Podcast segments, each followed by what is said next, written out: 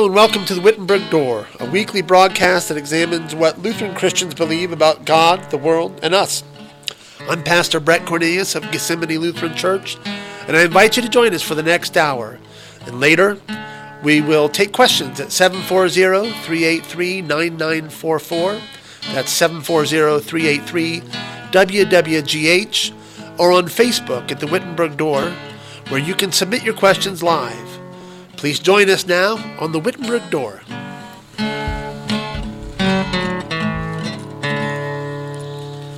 Good Friday morning, everyone. This is Pastor Brett Cornelius with Gethsemane Lutheran Church, and you're listening to the Wittenberg Door. The Wittenberg Door is a call in program, and uh, if you'd like to participate in the program today, the number is 740 383 9944. That's 383 WWGH as we uh, go through the program. And if at any time something uh, sparks a question or you think you may have a contribution to, to add to the conversation, we do invite you to, to be part of it. Um, how are you doing?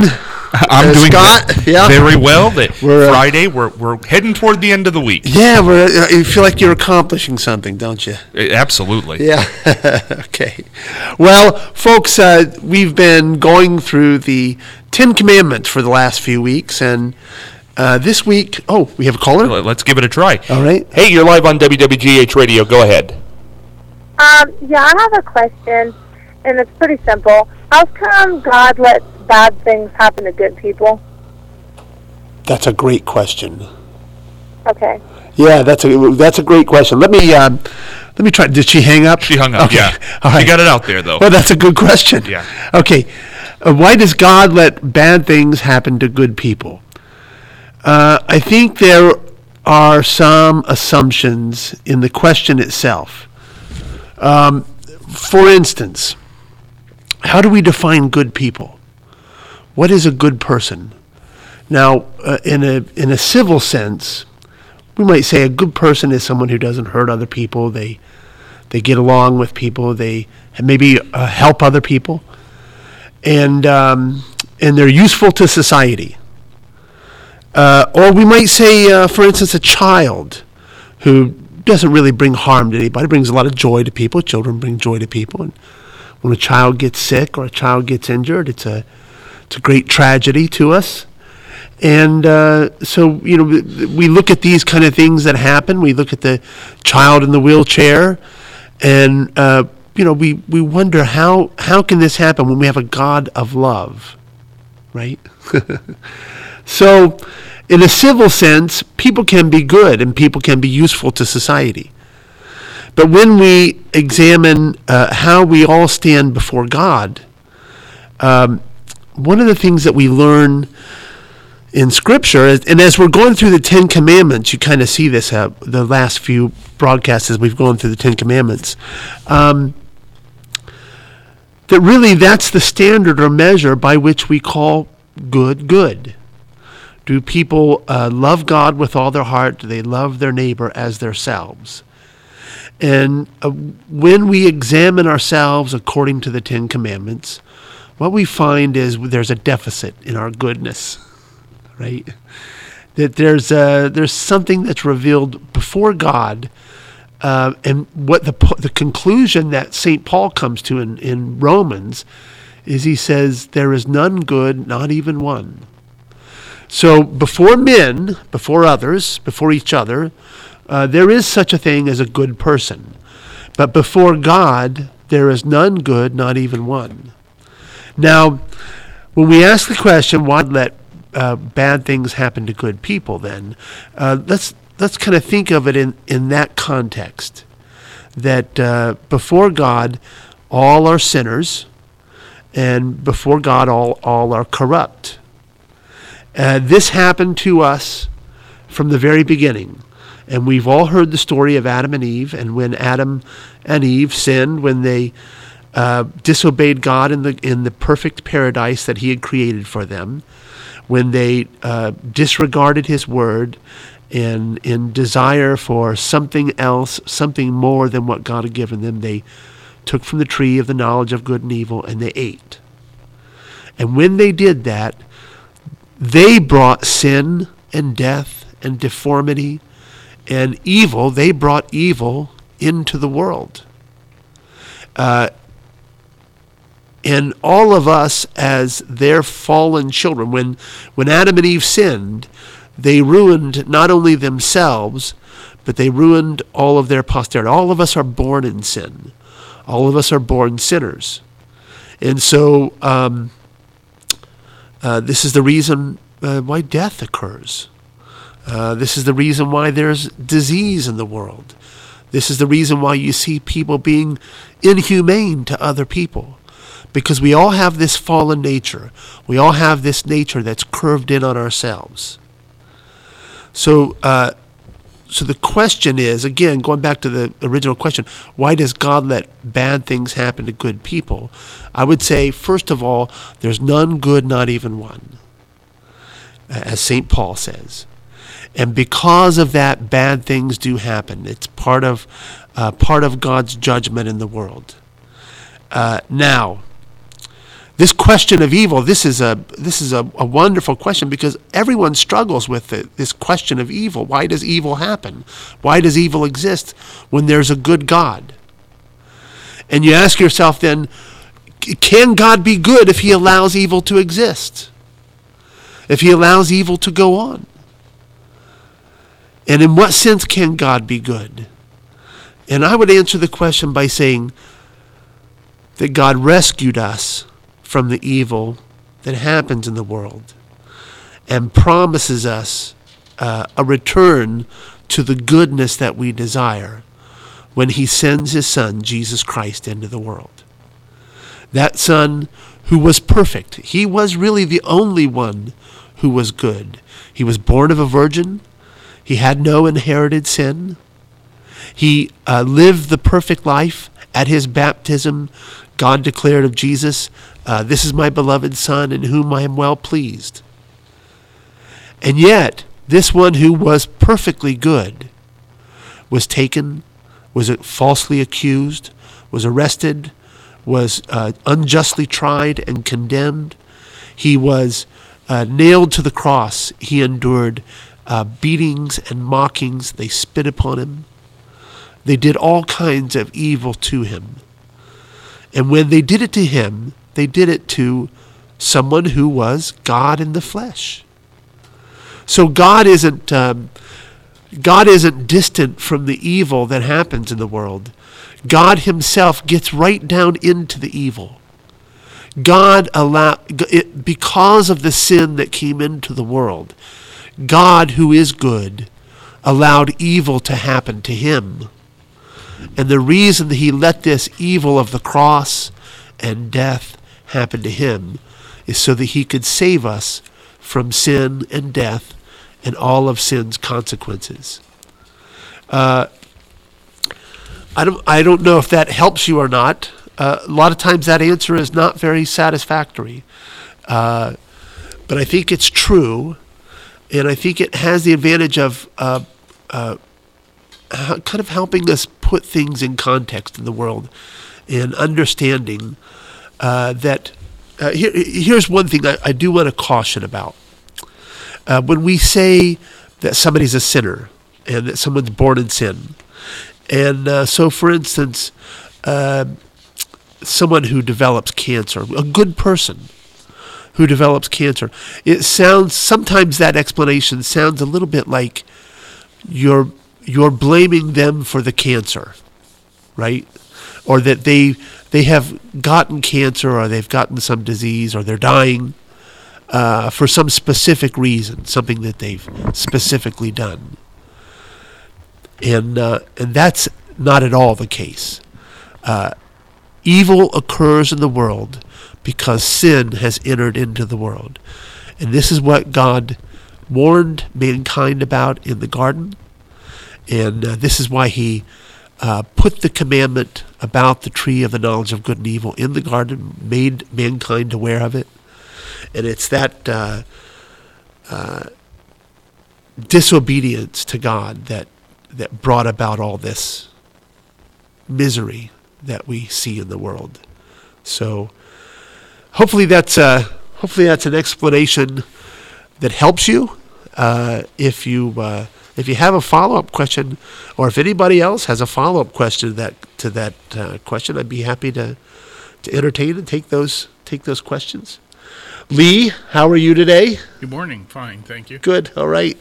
Uh, so, uh, going on to uh, our uh, program topic today, uh, we're gonna we're gonna begin now with the fifth commandment. We've been through uh, f- four commandments.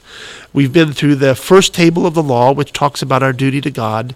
You shall have no other gods. You shall not misuse the name of the Lord your God. Remember the Sabbath day by keeping it holy. We started last week the second table of the law, which is our duty to our neighbor. And we talked about how important parents and other authorities are, and how we're to honor them and serve and obey them and love and cherish them. Honor your father and your mother, the commandment says. Now, today we're going to talk about uh, life itself. And uh, uh, the fifth commandment, which says, You shall not murder. Now, what does it mean to murder? What is murder? We think about it. Uh, you know, a lot of times this commandment is translated as "you shall not kill." There is distinction between killing and murdering, right? Lee, what would you say the distinction is between killing and murdering? Well, killing would be uh, uh, bringing about the death of someone without malice. Uh, you know, for, for example, in war, Yeah, uh, a bomb goes off and and uh, you know the, it kills kills somebody Yeah. that's, that's stated to be the enemy, right. and uh, that's not an individual act of hatred or It's not an unjust taking of life. right. Yeah. Uh, in, Um, in, in some cases, yeah. Yeah. Uh, whereas murder is uh, is malicious in intent, Yeah. and uh, they, they the the Old Testament refers to the manslayer Yeah. and uh, makes a distinction between the the accidental. You know, someone's working and right. and uh, uh, something malfunctions, and you know, or or uh, someone gets in the way, and there's nothing you can do to stop it yeah. you know, traffic accident, things Yeah. like that.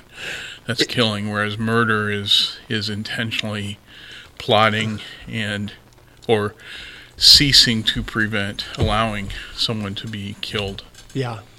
Uh, would you say that uh, someone who has the intent to kill is there any is it is there any time ever when someone can kill another person and do it in a just way?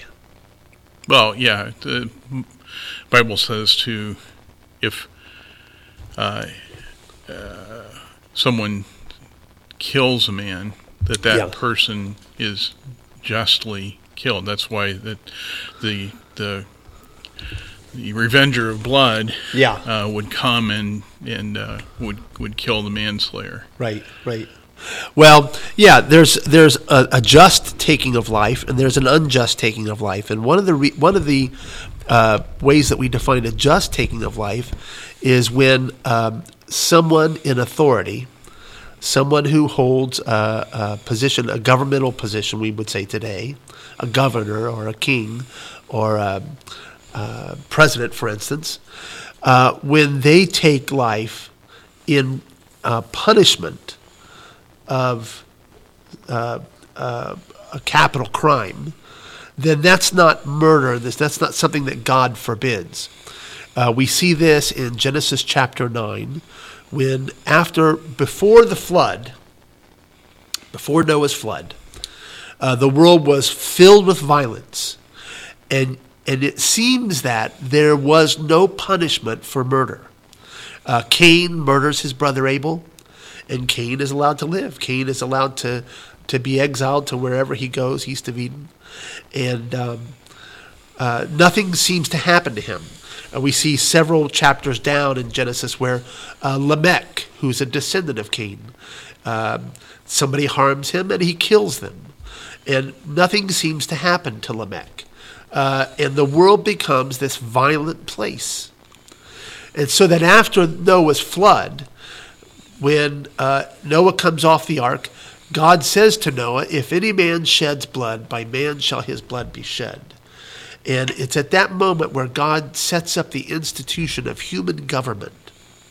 Uh, human government that is to uh, keep order in society and to prevent uh, uh, criminal activity, uh, to keep to kind of keep a lid on man man's um, instincts of violence and uh, man's selfish instincts. So you declare the things that are against the law. Uh, so we have that in Genesis chapter nine. We have it also in the New Testament when uh, in Romans chapter 13. Uh, in Romans, it's it kind of an interesting thing. In Romans chapter 12, you have the Apostle Paul telling us Christians, he says, uh, brothers, don't, don't commit your own vengeance. He said, vengeance belongs to the Lord. For it is written, I will repay, says the Lord. And uh, so he, he tells us private Christians to swear off vengeance. And yet, in the very next chapter, the very few three verses down, he begins to talk about the role of human government. And he says that human government, God has put a sword into the hands of human government uh, for the express purpose of capital punishment.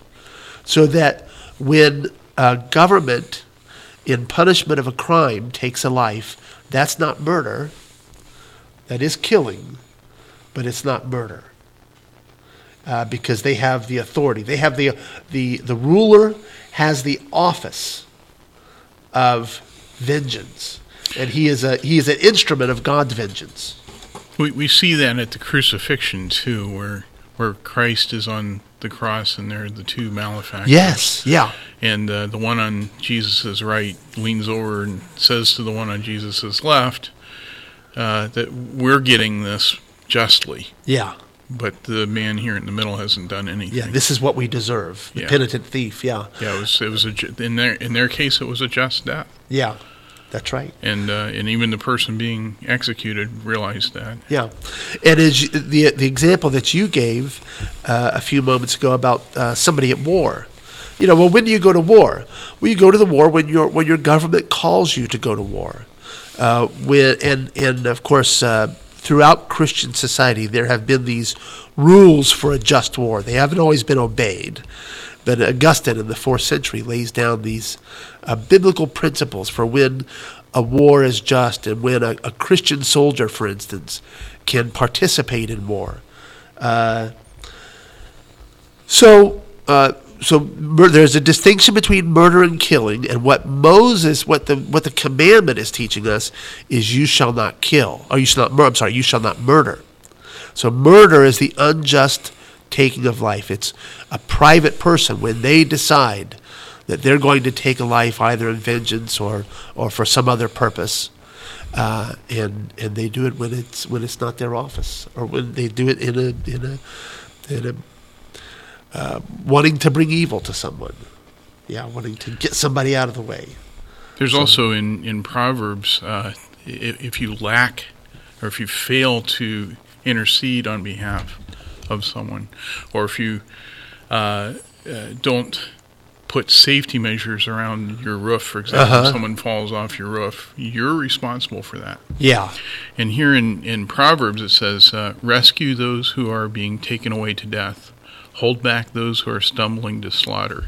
If you say, Behold, we did not know this, does not he who weighs the heart perceive it? Does not he who keeps watch over your soul know it? And will he not repay man according to his work? Yeah.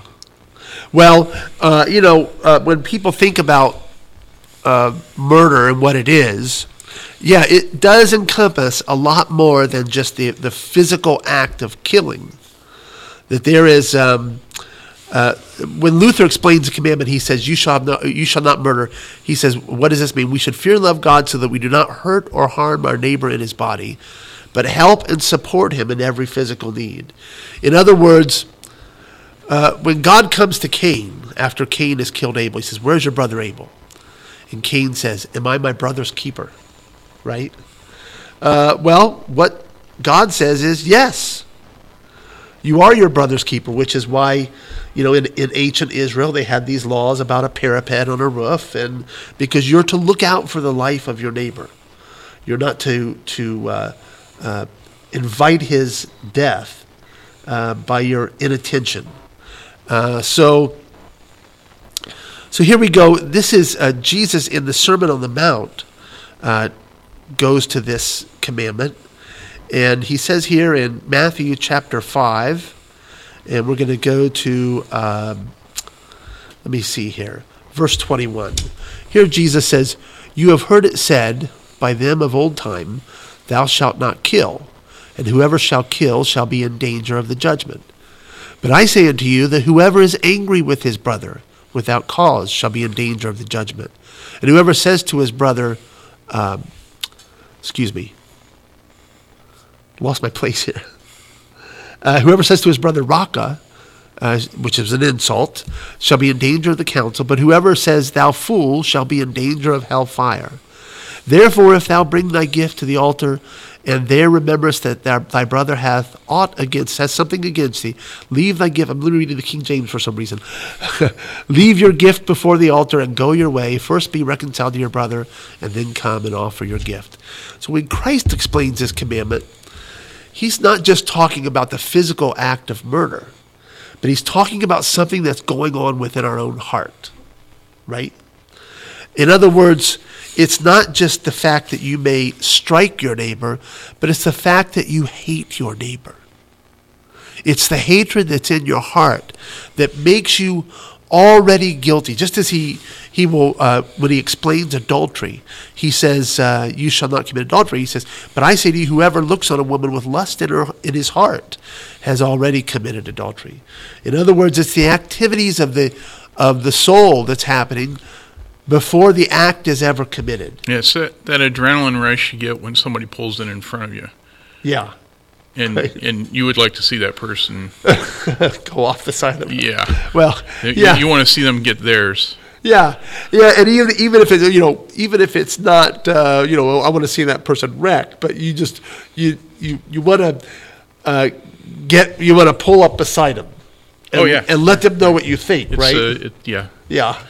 Uh, yeah, there's there's always this there's this desire in our heart to really play God in a sense, to be our own judge, jury, and executioner, uh, to be our neighbor's judge, jury, and executioner when our neighbor injures us, right? And uh, and that's that's what Paul is talking about in Romans ch- chapter twelve when he says. Um, you know, don't take your own vengeance, but leave room for the wrath of God. If your enemy is hungry, feed him. If he's thirsty, give him something to drink. For in doing so, you will pour burning coals on his head, he says. Uh, uh, whatever that means, uh, some have interpreted that to mean uh, coals of shame. In other words, uh, the person becomes ashamed of themselves when they see your your good acts or your good deeds. But it, but it, it penetrates much farther than just do I take do I actually physically take that person's life? In other words, what is my attitude toward them? And your attitude to uh, the words that you bring to your neighbor. Uh, you know, oftentimes when we're angry at someone, what do we do? If we don't physically touch them, we oftentimes uh, tear them down with our words, right? And and we say, you've heard it said. Here's, uh, the old formula here: uh, sticks and stones may break my bones, but words will never hurt me. Well, that's not true. Words do hurt. Words do injure. And this is the reason we use the words. We use our words to tear other people down, to, to make them miserable. This is what, um, you know, uh, bullying is all about. You know, uh, bullying doesn't have to be physical. A lot of times bullying is mental. It's, uh, it's what people do to each other with their words. And, uh, and we've had some very sad examples of this in the news. It- it- it- occasionally, you'll find some teenager who's because, because he's been or she has been uh, verbally abused and threatened, or you know maybe not even touched, but just uh, um, demeaned in some way, and they'll commit some horrible act. They'll they'll commit suicide or something uh, because they don't know what else to do. They their life has been made so miserable by the other person's words, and if that's not murder, what is? And what is the intent? What is the malicious intent of our words? So this this commandment is broken in indeed when we actually do harm to the neighbor, whether we actually kill them or not. By the way, uh, giving somebody a good beating, pounding somebody with your fist, is doing harm to your neighbor, right? Uh, or uh, again, tearing somebody down with your words, or even if you don't ever express those words, and you don't ever uh, stretch out your hand to hurt another person, but you carry around this hate in your heart for that other person, this malice for that other person, this wishing that, like you said before, they would get theirs. That itself is considered by God uh, an act of murder. And this is why, folks, by the way, hey, the, the first que- the question that we were asked today, and it was a wonderful question why does bad things happen to good people? This is why, really, who doesn't at some point in their lives feel hate toward another person? Uh, become upset with, and maybe, uh, maybe your hatred for another person was motivated by a just concern. For instance, you hear uh, you hear somebody uh, speaking badly of another, um, or or uh, you know you uh, run across some uh, racist article where someone is is demeaning somebody else because of their race or their religion, and uh, being hateful in that sense. And w- what does that do internally to us? It stirs up our own feelings of hate, right? It's like a hate is like a kind of a, a, a cancer that spreads, and it just doesn't affect the, the person who hates initially. And it, uh, other people join in this hate, either in the hate that, that that person is expressing, or hatred toward that expression of hate. And uh, and it's no good. It's all evil. And every one of us has these instincts. Every one of us, uh, if we're honest with ourselves, in this sense of the word, in this sense of the meaning of the commandment, has committed murder. And that means every one of us is guilty. We are all we all find ourselves guilty before God in the commandment you shall not murder. And if we are guilty of murder, what is it that we deserve? Well, we deserve death and hell and God's wrath. Murderers deserve wrath. You know, when we hear about somebody killing another person, uh, who what was it just in the news? Uh, the man that was just convicted of killing his girlfriend and, and her two children. You know, you hear about that, and, and you think to yourself, boy, does this guy got it coming. Does this guy deserve punishment? And yet, before God, every one of us deserves the same punishment. But, my friends, that punishment was taken by Jesus Christ. Amen. When he came into the world, the one who was really good and endured the suffering and wrath of God in our place. Uh, here he is on the cross between two murderers, one of whom is acknowledging the fact that he is dying, as you pointed out, Lee, that he is dying justly. And, uh, and the, these were just sentences. And here is Jesus taking on this just sentence. You know, uh, there were three crosses that day the two thieves and Christ in the middle. Uh, but there was another thief who was uh, scheduled to be on that third cross in the place before Christ took his place. Uh, a, a thief named Barabbas. And Actually, a murderer. well, that's what I was going to say. Oftentimes, uh, uh, thief in the in the New Testament means kind of a, a robber and uh, someone who is not just robbing, but uh, uh, you know, beating people to death and taking their. So it's uh, yeah, uh, it, there's more to it than just he stole something. Uh, he, He, took, he took part in an insurrection. yeah, so he it was guilty of a capital crime, and and even insurrection is oftentimes was used for robbers. It's somebody who is who is acting against the law. Uh, at any rate, here's Barabbas, who actually deserves this sentence until uh, Pilate condemned, the Pontius Pilate, the Roman governor, uh, condemns Jesus in his place, and the uh, authorities, the Jewish authorities, ask for Barabbas to be freed instead of because there was a custom that Pilate would release one of the prisoners. They asked for Barabbas to be freed in the in the place of Christ, and for Christ to go to the cross and be crucified.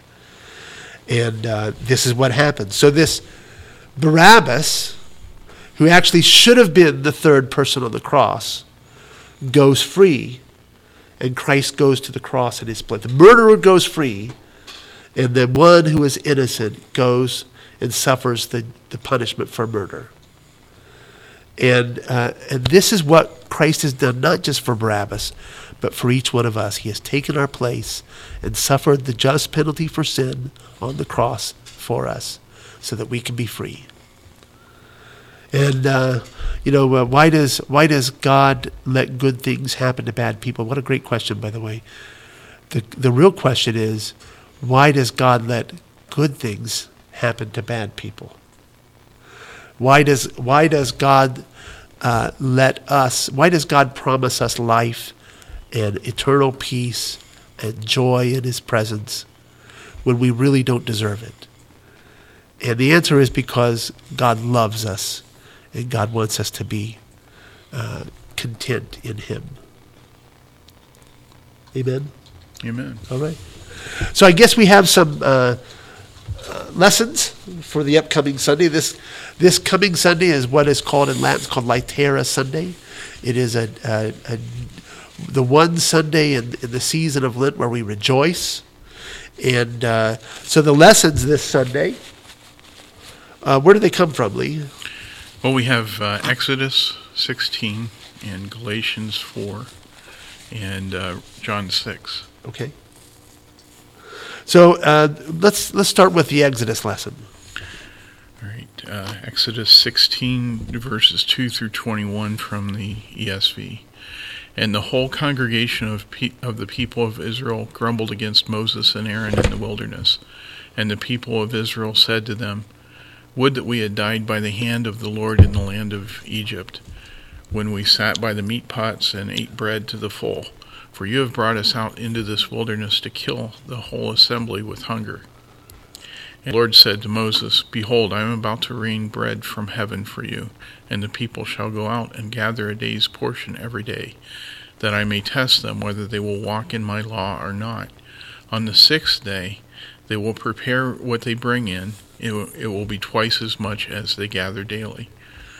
So Moses and Aaron said to the people of Israel, At evening you shall know what the Lord that it was the Lord who brought you out of the land of Egypt. And in the morning you shall see the glory of the Lord, because he has heard your grumbling against the Lord. For what are we that you grumble against us? And Moses said, When the Lord gives you the evening meat to eat, and the morning bread to the full, because the Lord has heard your grumbling that you grumble against him, what are we? Your grumbling is not against us, but against the Lord. Then Moses said to Aaron, Say to the whole congregation of the people of Israel, Come near before the Lord, for he has heard your grumbling. And as soon as Aaron spoke to the whole congregation of the people of Israel, they looked toward the wilderness, and behold, the glory of the Lord appeared in the cloud. And the Lord said to Moses, I have heard the grumbling of the people of Israel. Say to them, At twilight you shall eat meat, and in the morning you shall be filled with bread. Then you shall know that I am the Lord your God.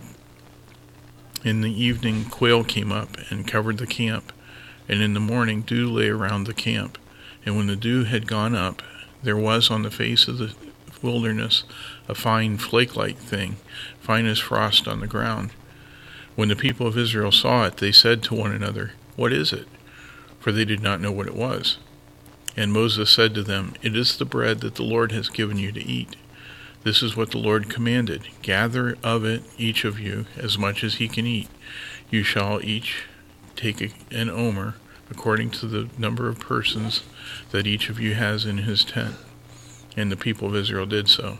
They gathered some more, some less, but when they measured it with an omer, everyone who gathered much had nothing left over, and whoever gathered a little had no lack. Each of them gathered as much as he could eat. And Moses said to them, Let no one leave any of this until morning. But they did not listen to Moses. Some left part of it till the morning, and it bred worms and stank. And Moses was angry with them. Morning by morning they gathered it, as much as he could eat. But when the sun grew hot, it melted. And this is the word of the Lord. Thanks be to God. Okay, so uh, this is uh, if you're not familiar with the with the uh, Bible and, and this story, this is really kind of one of the key. Uh, it's a- central story in the Old Testament. This is God taking care of His people, and this occurs just after uh, Moses has gone down to Egypt and and God has plagued the nation of Egypt with the ten plagues. Uh, finally forcing Pharaoh to release uh, the nation of Israel. They go out in freedom. They cross the Red Sea as on dry land, and they find themselves in the wilderness of Sinai, or wilderness of sin, is the way they uh, is put it as a kind of a shortening of the word Sinai. We today we call Sinai, but they're on the Sinai Peninsula, and uh, of course. Uh, in many places in the in the uh, Middle East, uh, very barren desert places, and the wilderness of uh, Sinai is no exception.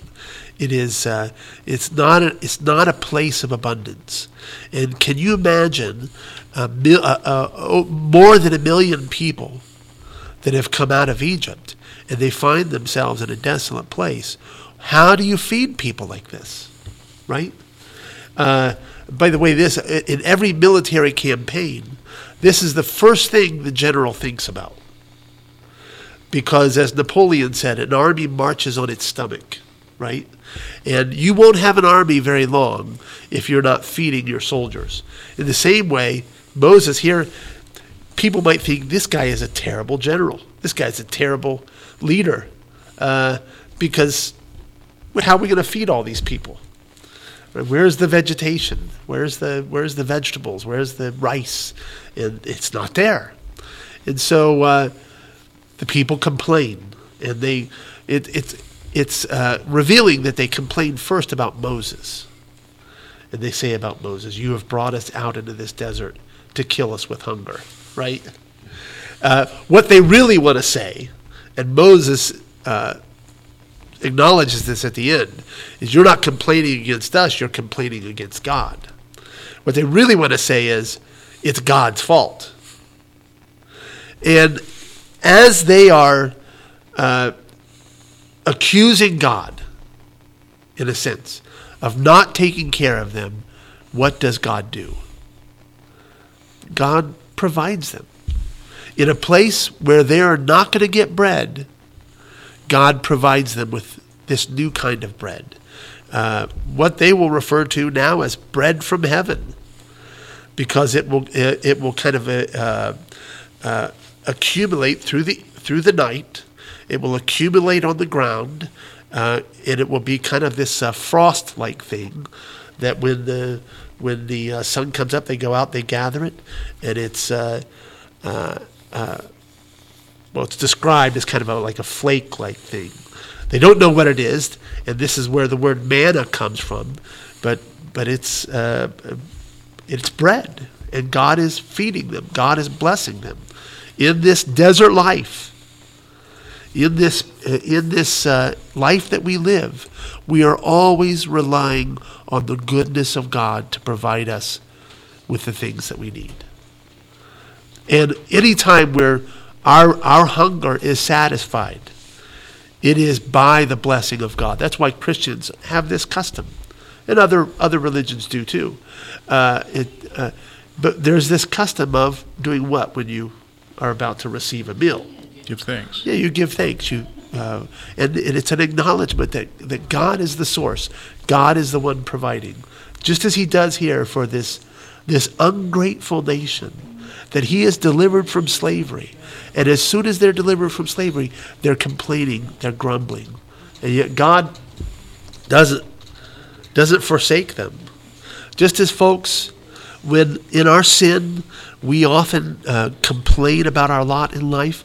Uh, what a wonderful thing that God doesn't forsake us. that God sees our sin, that He loves us in spite of it, and He provides for us and blesses us, just as He did for the Israelites here. Now, there is a, uh, there is a, a, a greater reason for this giving of bread in the desert that we, that we don't really learn about until the New Testament. And it is Jesus Himself who, hearkening back to God feeding His people with bread in the desert, will later say of Himself, I am the bread from heaven. Uh, if anyone eats my flesh and drinks my blood, he has eternal life. And uh, you know, uh, uh he is he, Jesus is is offering himself as that sustenance that we need to survive and to be blessed by God. Uh, so let's go to the gospel lesson and, and what occurs in the gospel lesson occurs just before what is called Jesus' uh, bread of life discourse. But let's uh, let's read the gospel lesson for this Sunday. All right. Uh, this is from John 6, verses 1 through 15. Once again, the ESV. After this, Jesus went away to the other side of the Sea of Galilee, which is the Sea of Tiberias, and a large crowd was following him, because they saw the signs that he was doing on the sick. Jesus went up on the mountain, and there he sat down with his disciples. Now the Passover, the feast of the Jews, was at hand. Lifting up his eyes then, and seeing a large crowd was coming toward him, Jesus said to Philip, Where are we to buy bread, so that these people may eat? He said this to test him, for he himself knew what he would do. Philip answered him, Two hundred denarii worth of bread would not be enough to give each one a little. One of the disciples, Andrew, Simon Peter's brother, said to him, There is a boy here who has five barley loaves and two fish, but what are they for so many? And Jesus said, Have the people sit down. Now there was much grass in the place, so the men sat down, about five thousand in number. Jesus then took the loaves, and when he had given thanks, he distributed them to, to, to those who were seated also the fish as much as they wanted. And when they had eaten their fill, he told his disciples, Gather up the left fragments, that nothing may be lost. So they gathered them up and filled twelve baskets with fragments from the barley, five barley loaves left of those who had eaten. When the people saw the sign that he had done, they said, This is indeed the prophet who is to come into the world. Perceiving then that they were about to come and take him by force to make him king, Jesus withdrew again to the mountain by himself. Okay. And this is the word of the Lord. And thanks be to God. So here again, you have uh, people in the desert, people in this deserted place. Uh, now they're coming to listen to Christ. They're coming to be helped by Christ. Uh, those who have dis- various diseases and, and aff- affirmities, uh, uh, uh, they are uh, they're coming to be healed by Christ, to be freed by Christ from their affirmity, and uh, as they are, they discover that they are in a place where they're they're not really going to have anything to eat, and the disciples want to send them away so that they'll all they'll all go find something, and Jesus tells them, "You're going to feed them," and uh, uh, you know, well, they don't have the resources to do it. Until Jesus takes the the uh, the bread and the and the fish, and he uh, gives thanks. Uh, by the way, uh, the Greek word there is Eucharisto, which uh, which reminds us of the Eucharist, reminds us of the Lord's Supper, the bread that Jesus gives, and he begin it begins to multiply and he begins to give it to these to these people who have come. Over 5,000 well, 5, men plus women and children. So a multitude of people are fed by the uh, provision that God gives through Christ. And, uh, and the people recognize this right away. Uh, they see Jesus now as kind of a, the leader, the, the Moses of his of their generation. And, uh, and, and what they say is this is the prophet who has come into the world, and that's a they're they're talking about a specific prophet. They're not talking about this. Here's Moses. He's another Jeremiah. He's another Ezekiel. He's another Isaiah. No, uh, Moses had said that God will raise up a prophet like me from among you. To him you shall listen. All right. In other words, they said this is the one that Moses said would come into the world. This is the one that Moses said would come and lead us. Christ here, and uh, of course he was, but he doesn't come to be an earthly ruler. By the way, right? Uh, uh, we find this happening often in the ministry of Jesus. Jesus eschew, eschews uh, politics, right? He, uh, he, has no, he has nothing to do with earthly kingdoms. He doesn't come to establish an earthly kingdom. And he's not coming he's not going to allow them now to take him and make him an earthly king. Make him what Luther will say, make him a bread king. You know, somebody who merely provides uh, you know, our, our daily needs for us. Uh, although it is goodness he does provide for us, but it's much more, right? So later, Jesus says to his hearers, He says, you, you seek me because you ate the loaves and were full. Don't seek for the food that perishes, but for the food which endures to eternal life, which the Son of Man will give you. Right? Now, as he's as he's uh, going through this discourse with them, oh boy, oh boy, see, this is what I mean. I We're here with him. Listen, folks, uh, Jesus is the bread of life, and uh, and He comes to satisfy the needs that we have. He gives us forgiveness, life, and salvation, and He um, He blesses us with Himself, and that's really the point of the the gospel lesson. Now, uh, this program will re-air on Sunday morning at nine thirteen and Wednesday evening at seven thirteen. If you missed part of the program, you'd like to listen to it, you can uh, call in then. We'll be back again live next Friday at 11:13. Uh, we want to also remind you if you don't have a church home, Gethsemane Lutheran Church meets on Saturday afternoons at 4:30 and Sunday mornings at 10:30 in the morning. Uh, we're at 219 East Church Street, and if you don't have a church home, we'd like to have you come and join us uh, for worship. I'm Pastor Brett Cornelius. Thank you, Lee Hall, for for being with me again. Scott, thank you for uh, manning the controls. We'll see you again next Friday. have all the uh, dots